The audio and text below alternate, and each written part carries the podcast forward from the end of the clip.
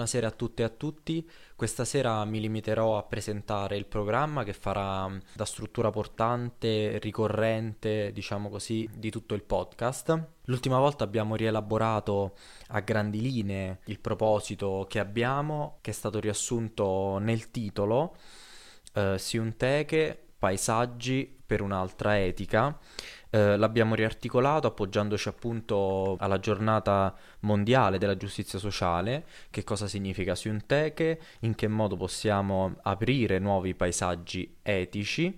Abbiamo parlato di un'etica che si pone al di là del soggetto, al di qua del potere, dell'arché, del principio, dei principi assoluti, da ultimo al di qua della verità che volga lo sguardo all'altro e alla comunità, uno sguardo potremmo dire con Levinà eccentrico e non concentrico, egocentrico, ego riferito, ma eccentrico, cioè che si spinga al di là dell'io, che prenda l'altro come coordinata permanente del suo comprendere il mondo e le cose. Per fare ciò ho deciso di attraversare quattro momenti, o meglio, ho deciso di riarticolare questa apertura etica a partire da quattro momenti. Anzitutto il dialogo. Terrò una conversazione al mese, esattamente la terza settimana del mese. Eh, dialogo perché non c'è condivisione di senso, non c'è consenso, per tornare eh, al significato che abbiamo dato alla parola siunteche, senza dialogo.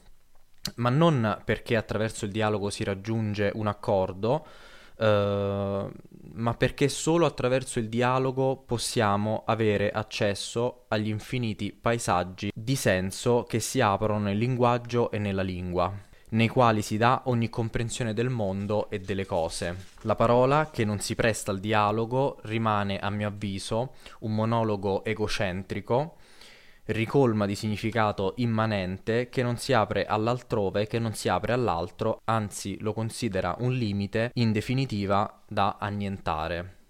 Un altro momento è quello della questione di genere, quindi del femminismo. Occuperà la prima settimana del mese, puntate che ho voluto intitolare Testi de generi. Parleremo ogni volta di un testo diverso che affronta direttamente la questione di genere e questo perché a mio avviso non si dà emancipazione sociale, non si dà liberazione che non passi per la questione di genere o che addirittura non cominci da questa.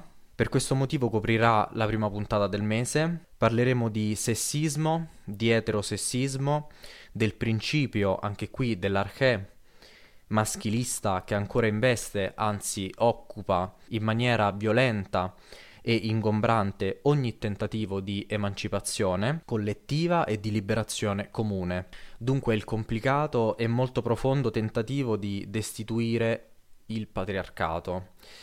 Profondo perché quello del patriarcato e dell'eterosessismo è un archè, un principio radicato nella storia, ma eh, che ha anzitutto presupposti filosofici e connotati evidentemente politici e sociali. Spero su questo un largo confronto con voi che ascoltate.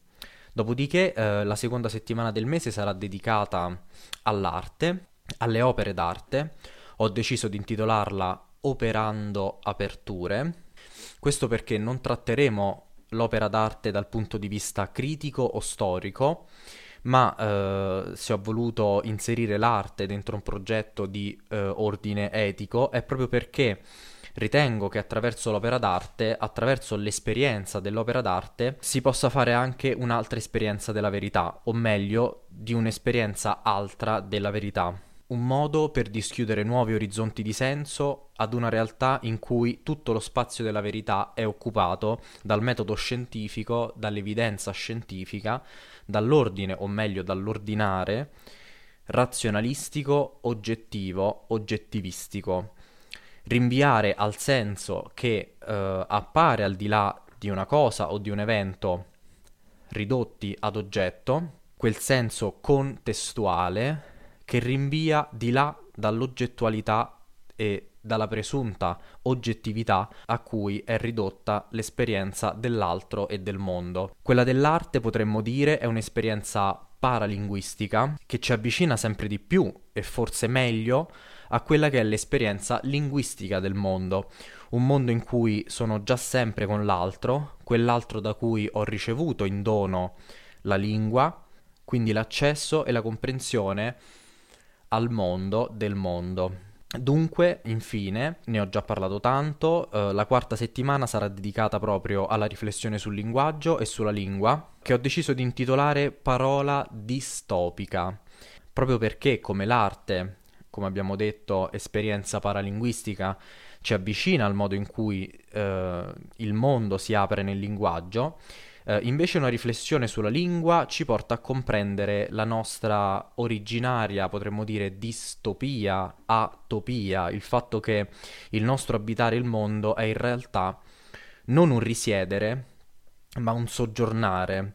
Siamo solo ospiti della lingua che parliamo, che l'altro ci ha donato, così come siamo solo ospiti del mondo che si apre nella lingua e che nella lingua performiamo riflettere sulla lingua e sul linguaggio per dare luogo ad un'etica dell'ospitalità in cui ognuno di noi è chiamato a ricoprire il ruolo dell'ospitante, ma soprattutto dell'ospitato.